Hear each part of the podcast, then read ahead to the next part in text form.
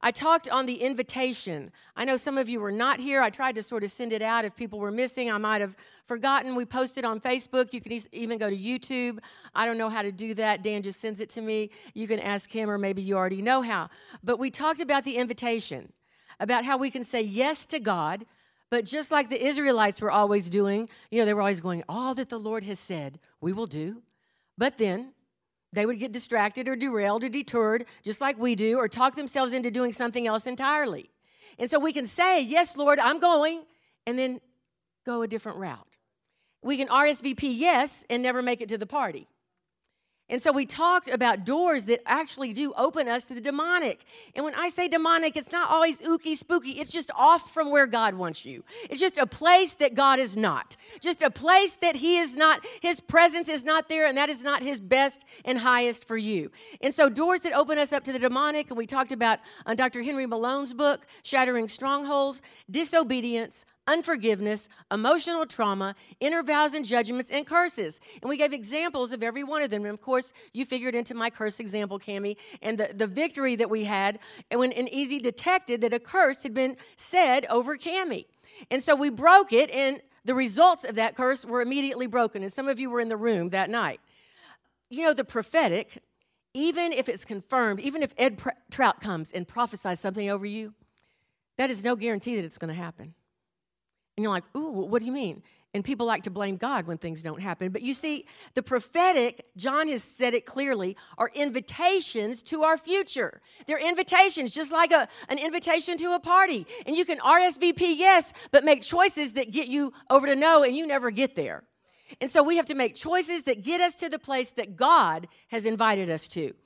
And people we know are always extending invitations to us and i talked about how you know even people that are in a bad place and they start talking to you and you're in church and you want to be loving and you want to be kind and you want to be thought of as understanding and you also want to minister to people and they can come to you and they can tell you their sad story and really god is trying to get them out of pity and out of rejection and out of shame but you're just so agreeing with them that you've actually said yes to their pity party and you become a guest at the party that god is not even throwing and then the devil is always extending invitations invitations to think on this.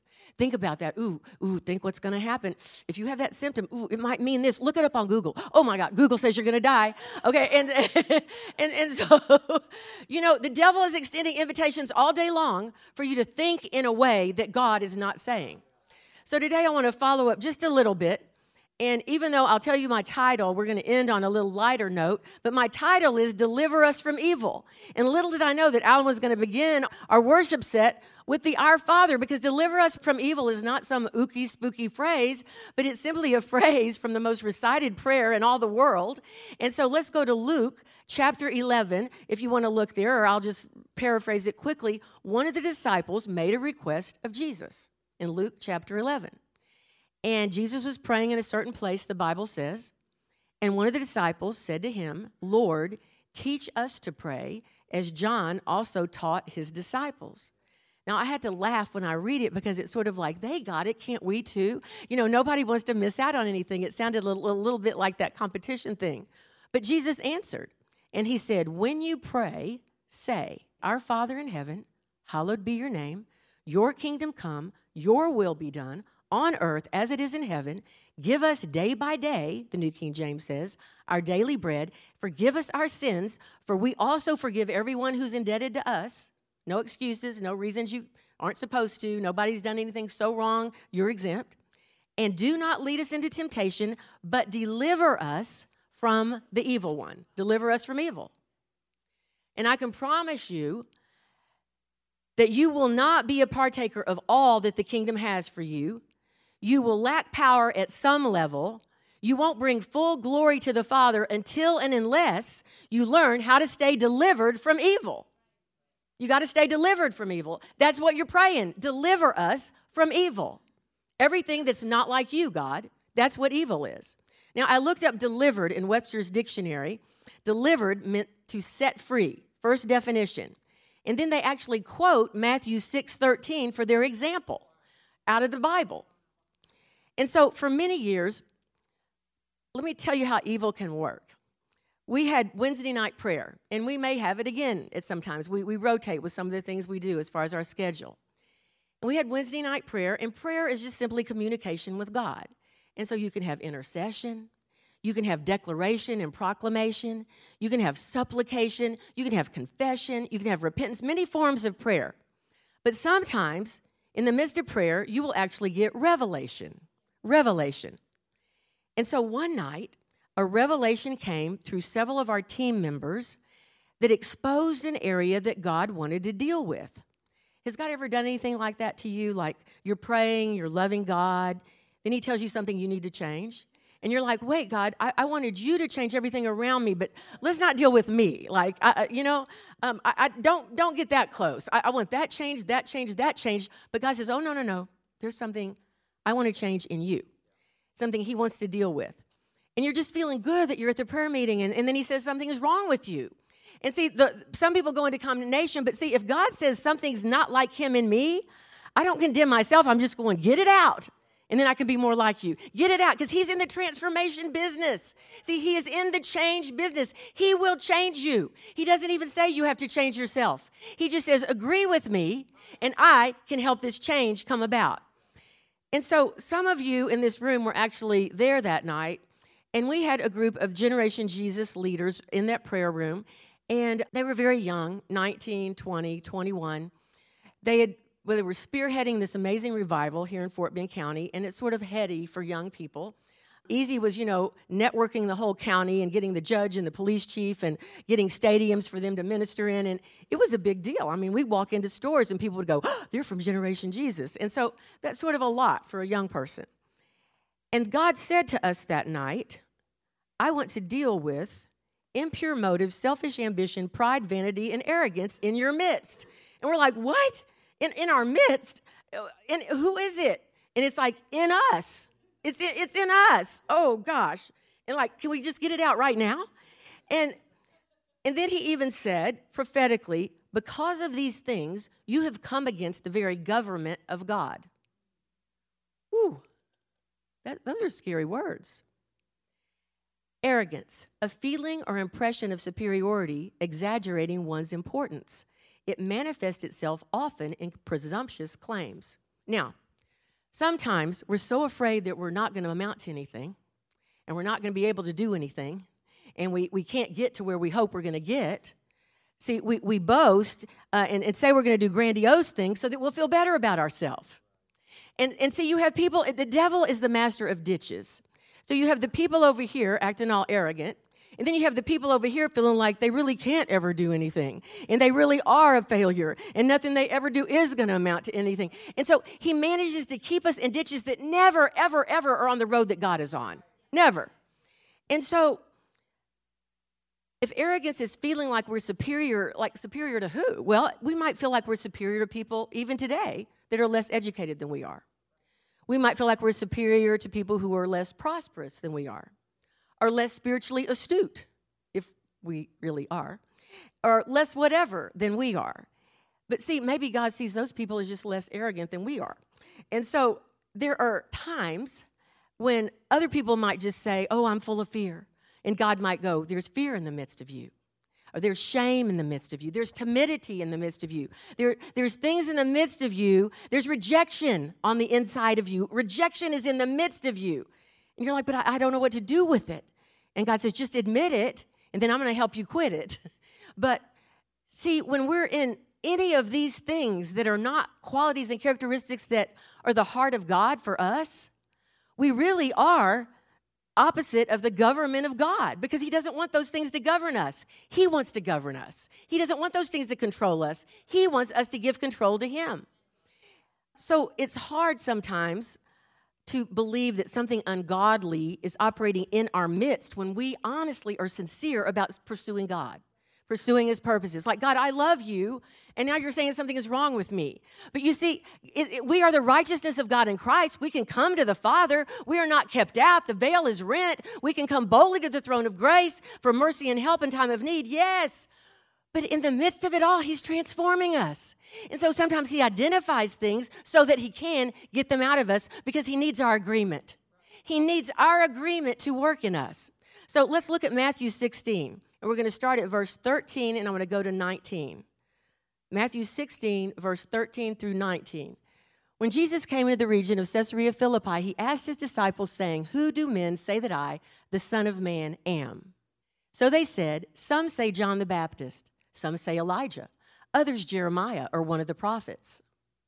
And he said to them, But who do you say that I am? Simon Peter answered and said, You are the Christ, the Son of the living God. Jesus answered and said to him, Blessed are you, Simon Barjona, for flesh and blood has not revealed this to you, but my Father who is in heaven. And I also say to you that you are Peter, and on this rock of revelation I will build my church, and the gates of Hades shall not prevail against it. And I will give you the keys, just like John talked about, the keys of the kingdom of heaven. And whatever you bind on earth will be bound in heaven. And whatever you loose on earth will be loosed in heaven. That's quite that's quite an accolade from Jesus. Like that's quite a little speech for God to say to you. And it's like quite a pat on the back. But in my Bible, all I do is turn one page, one page and three lines down, and I get to a couple of verses where Jesus and Peter are talking again. And I referred to this last week. And Peter says, Oh, no, no, you don't need to go die on the cross. You don't need to do that, God. You don't need to, to leave us, Jesus. And Jesus looks at him and says, Get thee behind me, Satan. One page in my Bible, he's saying, Upon this rock of revelation, I will build my church and I will give you the keys of the kingdom. And turn the page, Get thee behind me, Satan. And so there's mixture in all of us. There is mixture in all of us. We need not be afraid of the fact that there can be mixture. Because right there, page to page, we have a reward and a rebuke because of mixture. And God is so wise and God is so, his manifold wisdom that he can deal with more than one thing at a time. And so when we think of mixture, it's hard to separate something that has been mixed really well. If I take eggs, flour, sugar and milk and mix it really well, blend it up. And then I go, take the egg out. Take the egg out for me now. Well, it's hard to even see the egg anymore. It's hard to even identify it, much less get it out. Sometimes it's hard to extricate or separate things from our own lives because they're so woven into the fabric of our life, of who we are. And we think, this is just who I am. And God says, oh, no, no, no, it's not who I created you to be. I'm not leaving you there. That's not how I made you, and I'm not leaving you there. And so some things are so familiar to us, it's hard for us to even see it. Now, when the Bible refers to evil in Ephesians 6:12, it mentions rulers, principalities, and powers. Satan has a hierarchy. Its purpose is to oversee and control events in the world, thus you and me. Like any hierarchy, different parts have different functions. And so there's rulers, and in Matthew 16, Jesus speaks of the gates of hell. And you know, you think, is that a wrought iron gate? Is that a cyclone fence with barbed wire? Is that electronic? John did a great teaching on the gates one time, but we're not going into that today. But in Bible times, the leaders of the city sat at the gates and they made decisions at the gates discerning governing a town. So the modern equivalent of gate would be maybe a, a place of authority, City Hall, Congress, the Oval Office, any place of authority, the board of the CEO and, and his um, officers of a corporation. So Satan always wants to come against the place of authority because he even came against God. He undermined God's authority to Eve. He always tries to undercut authority. Notice that. And he will infiltrate authority structures because he wants to rule. He wants to be in charge. That is his great desire. And he wants to be in control. And he manages to do this the same way he always has. He really doesn't have any new strategies, he doesn't have any new schemes. He tries the same things over and over. If he tries to hit you in a weak place and you get victory over it, three years later, he'll try to enter that same door if you let him. And you have to know how to resist. And we talked last week about the fact that you have to pull down strongholds, that you have to resist every evil thought. There are things we have to do. So Satan will come, and by the wrong, foolish, or selfish choices of a man or a woman, he will try to start ruling. Authority structures exist everywhere we look, whether we like it or not, whether we think they're even operating in a good way or not. There's our national government, there's regional governments, there's local government, there's schools, there's businesses, churches, there's garden clubs, there's sports teams, there's families, there's authority structures in all of these. So if gates refer to the authority in a place, then walls refer to the biblical symbol for protection of authority. Where there is a lack of authority or a lack of submission to authority, there is rebellion. And where there is rebellion, Satan rules. So things that destroy walls, godless leadership, and I know that in our country, there have been many changes over the last decades, and our leadership is not like it used to be. Even the morals and, and principles that, that people operate by have changed dramatically and drastically, so that the church is now in a minority position rather than the church used to operate along some of the same moral code that the government did, that the school did. And now it's like there's an opposition. So, godless leadership. Number two, neglect. Husbands who don't lead, parents who don't parent teachers who don't teach, pastors who don't pastor. See, many walls have come down in our country. Number three, in most cases, however, rebellion is simply exhibited as a choice by a man or a woman.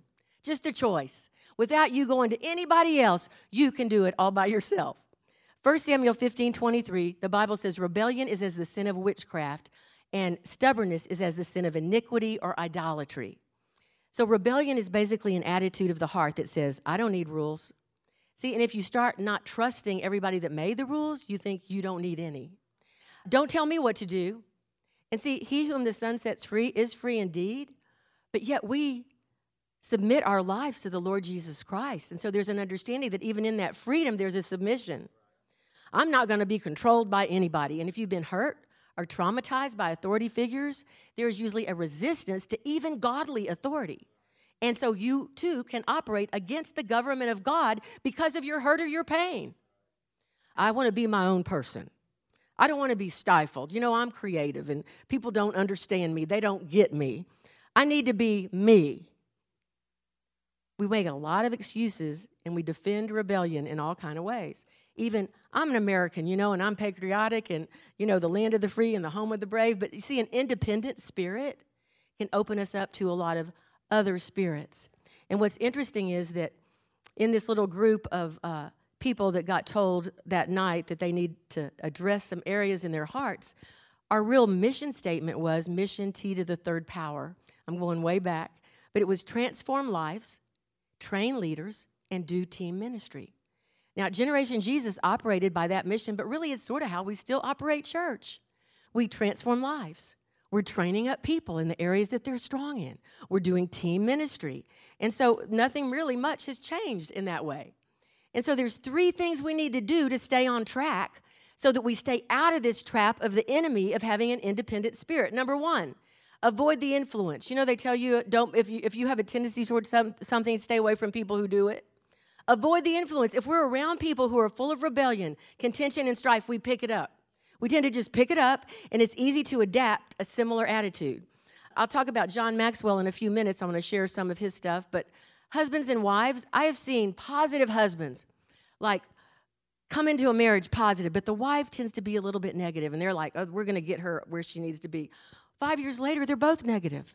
And I'm like, what just happened there? What just happened? See, I've seen people become critical because they hung out with critical people. They liked a thing, but then when they started hanging out with the wrong people, they started finding fault with everything about it. See, God's desire is for us to shed our weaknesses and for the people around us to help hone us into strength, for iron to sharpen iron. See, not for us to dull one another out. And so I've seen people healed because they hung around people who talked about healing all the time, though. See, it works conversely. I've seen people become more prophetic just being in this church. I've seen people get free being around people who talk about the fact that, yes, you can be free. No, you don't have to live like that. No, you don't have to settle for that. And so it works both ways. And so we need to also pray specifically against any ungodly powers that we see operating in us or around us by name. Now we've got to get specific. And see, sometimes we like to stay real broad because we don't want to really, we don't want to get to the root of a matter. But where God goes is to the root.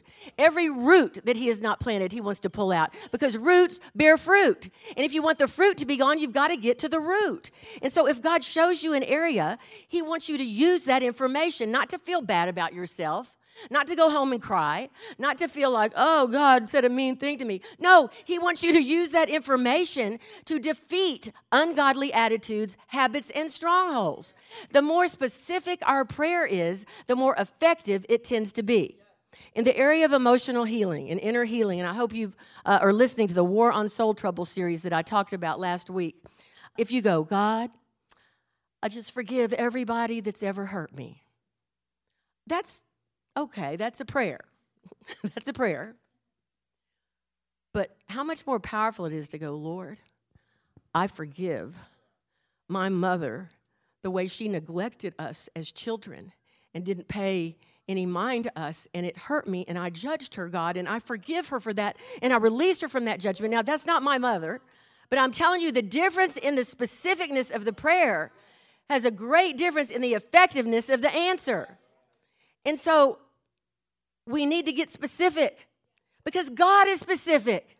See, God didn't just say, there's some things in y'all's heart y'all need to deal with. He told us just what it was. So we knew just where to go. Now, we can get God's heart on the matter, and when we do, we've got to do something else. And this is hard for people sometimes. We've got to hate what He hates and love what He loves. And some things are so entrenched in us in families, in churches. We don't know how to hate it because we feel like then we start hating the people. And God says, love the people. But see, we must be able to love people while we correctly identify and hate it because it's not God's. It's not what God's It's not God's best. We love those people, but that area in them, ooh, we hate that for them. We hate that it's even in them. We hate what it does to them. We hate the way it holds them back. And so we want to be operating with the government of God, not against the government of God. Number three, we can live in the opposite spirit.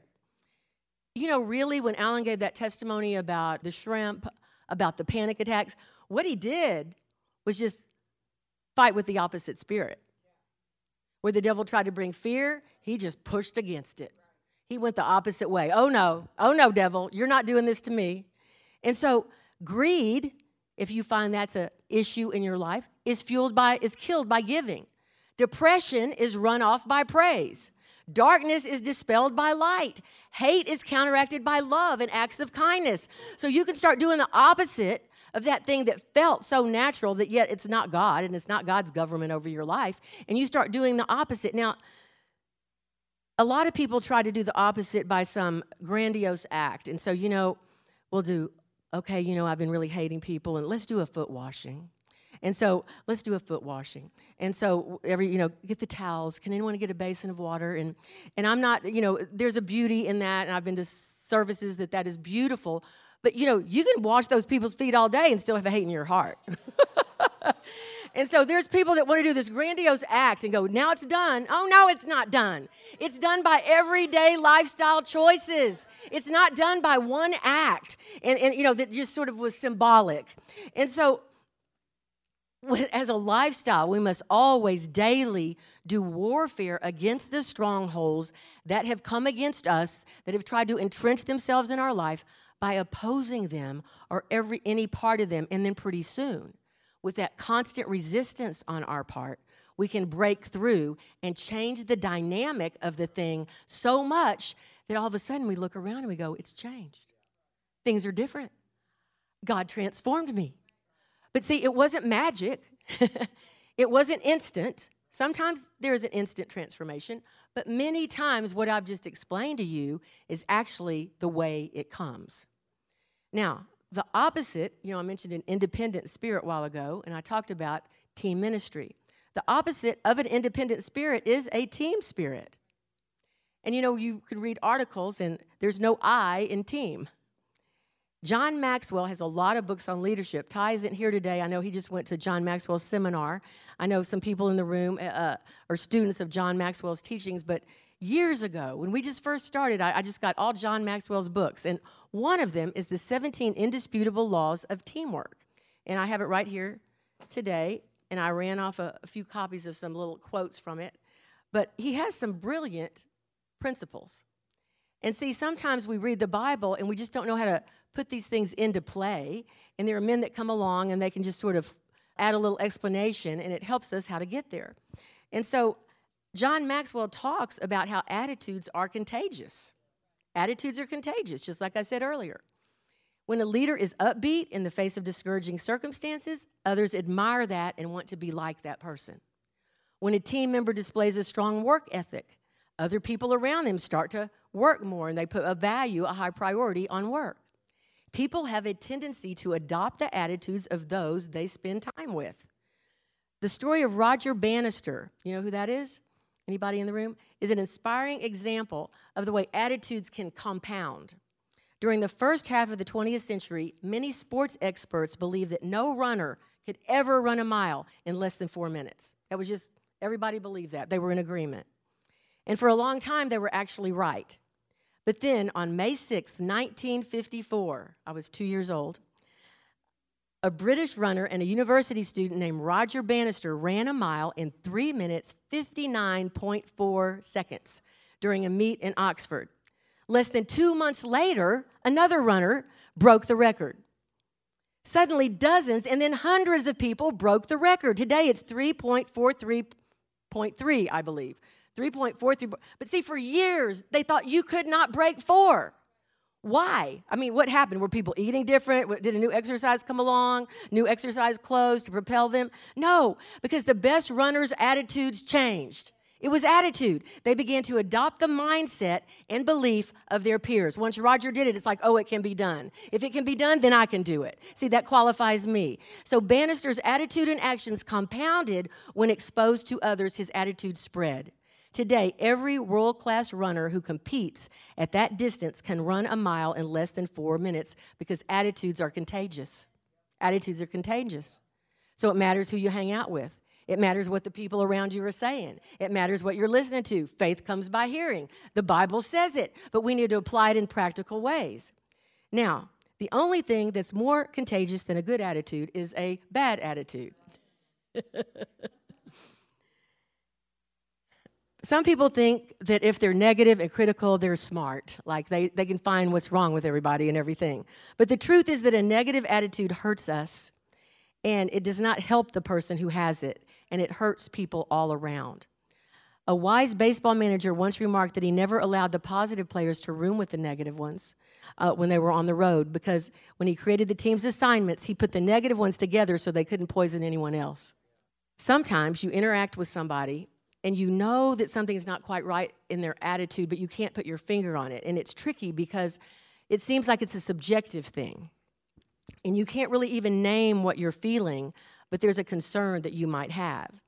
And so, someone with a bad attitude may not do anything that you can name as illegal or unethical or immoral, but their attitude can still ruin the people around them just the same. And so, people that have bad attitudes have a couple of things in common. Usually, they have an inability to admit wrongdoing. So, be quick to agree with God if He says something's wrong. They have a failure to forgive, always forgive, no matter what the, the, the thing that somebody did to you. They usually have jealousy operating at some level in their life. And they have what John Maxwell calls the disease of me. The disease of me. And see, the disease of me will always be the defeat of us. The defeat of us. And so I'll end with a couple of quick stories. Uh, Fred and Martha were driving home after a church service. Fred, Martha asked, did you notice that the pastor's sermon was kind of weak today? No, not really, answered Fred. Well, didn't you hear that the, the, the band was sort of hitting some flat notes? They, they just really weren't in sync today? And he goes, No, I didn't, he responded. Well, you certainly must have noticed that young couple and their children in front of us with all the noise and commotion they were making the whole service. I'm sorry, dear, but no, I didn't. Finally, in disgust, Martha said, Fred, honestly, I don't even know why you bother to go to church. Bad attitudes must be addressed. They will never go away on their own if they are left unaddressed. They will fester and ruin the whole. They will fester and ruin the team, along with its chances of reaching its potential. So, if it's only your opinion that someone has a rotten attitude, then you can't address it, can you? Well, if you care about the team, maybe you can. Maybe you can. Attitude colors everything someone does. It determines how an individual sees the world and how they interact with others. I'll do one more story.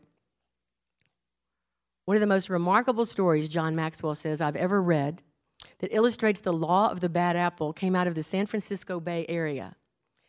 Evidently, the principal of a school called in three teachers to inform them of an experiment that they were going to do, the district was going to conduct, and they were going to be a part of it.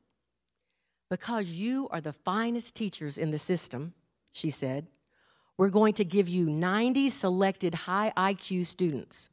We're going to let you move these students through the next year at their pace and see how much they can learn. The faculty and the students were both delighted. During the next year, it was wonderful. By the end of the semester, the students achieved 20 to 30% more than any other group of students in the whole area. After the year was completed, the principal called in the teachers and she told them, I have a confession to make. I have to confess to you that you did not have 90 of the most intellectually prominent students.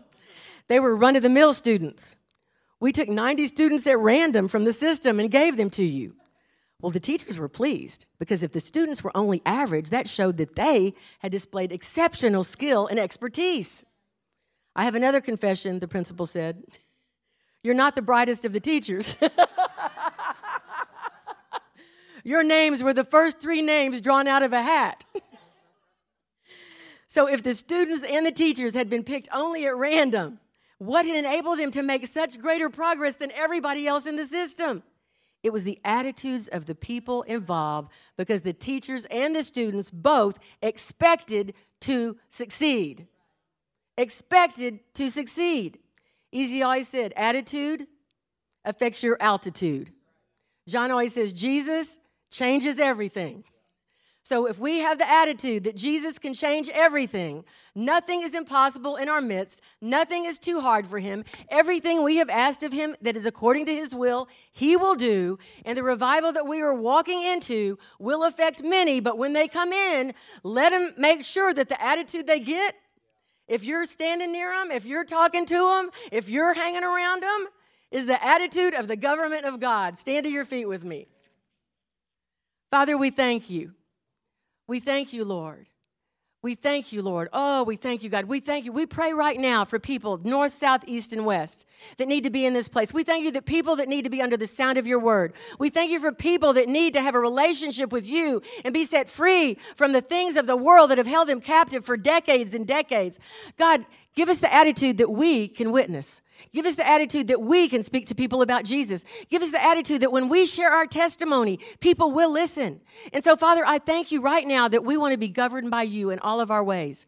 We want the government that's on your shoulders to increase in our lives, in our hearts, God. And so, right now, we just give you permission to go into every area of our heart to reveal to us any ungodly attitude, anything that needs to change, any way that we've been an independent spirit, God, that's, that's, that's pushing against your purposes, possibly, for our life.